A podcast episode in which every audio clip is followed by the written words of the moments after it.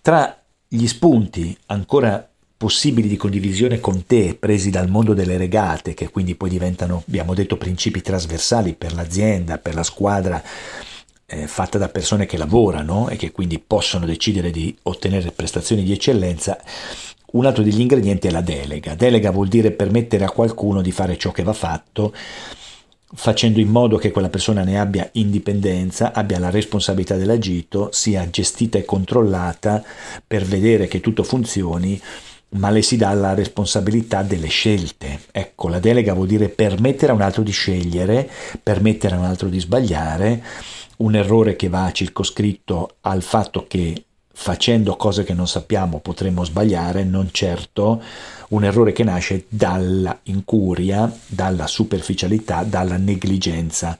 Questo non esiste. Esiste l'errore dell'agito, perché se faccio ciò che non so fare, per definizione non lo so fare. E io se non delego come faccio a fare in modo che quell'altro cresca? E non delego perché ho paura che l'altro sbagli, perché tu invece che fai non sbagli, perché lo sai già fare. E parte tutto un circolo in questo caso purtroppo disfunzionale, perché ti andrai a inviluppare, cioè ti attorcigli su te stesso, inizierai a perdere tempo, inizierai a non produrre più risultati. Quindi la delega è sicuramente operazione delicata, ma fondamentale all'interno di una squadra e nella regata io ho persone con ruoli precisi, ognuno delegato a fare quello che c'è da fare per arrivare al traguardo, a vincere. Quindi aumentare la flessibilità mentale, la capacità di cambiare, Ricordiamoci quegli slogan un po' che ci irritano appena li sentiamo, perché ci impauriscono, ma ci devono anche dare uno stimolo di crescita, e cioè se non cambi con il cambiamento, il cambiamento ti cambia. Ecco perché è necessario avere una flessibilità, capacità di adattamento mentale. Il cervello è plastico, cioè cambia atteggiamento mentale, cambia in base alla cultura, alla conoscenza, agli obiettivi. Questa è una grande risorsa che noi abbiamo come umani. Lavorare sull'empatia, mettersi nei panni di un altro, ascoltare le, le, le, i bisogni e le necessità del collega e viceversa fare che gli altri ascoltino le nostre, mettersi in un gioco di comunione, comunis, mettere in comune qualcosa con qualcuno per arrivare a un risultato. Quindi affiatamento, base del comportamento di squadra. E allora richiamiamo alcuni principi, l'abbiamo detto, la cultura dell'esempio, fai vedere cosa c'è da fare, fallo nel modo migliore possibile, renditi un esempio, un riferimento per gli altri, perché a loro volta diventino altri esempi per altre persone.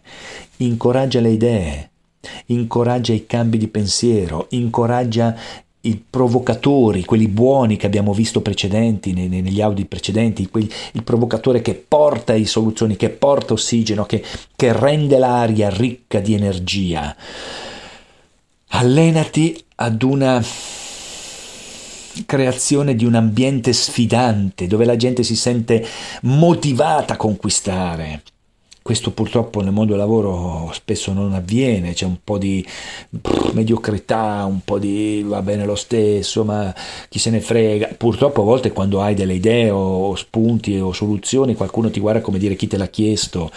Ragazzi, non voglio neanche immaginare quella frase impressionante da brivido, non sei pagato per pensare ma per lavorare. Ecco, cioè qualora qualcuno ancora sentisse queste frasi qui, io mm, vi comprendo perché sono, sono roba da, da, medioevo, no? E quindi dobbiamo fare attenzione a parlare così o, se, o quando sentiamo parlare così, ragazzi, eh, se potete rispetto a come vi potete muovere, portate soluzioni, migliorie, perché se no è difficile, cioè la squadra non si realizza con questi presupposti.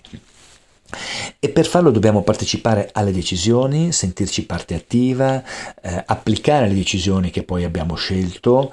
Questo lavora sulla nostra autostima, ci fa sentire più eh, ricchi, ci permette di fare un lavoro che potenzia la nostra autoefficacia, cioè capacità di sapere e saper fare, e quindi farci sentire più dinamici, più proattivi, più vincenti.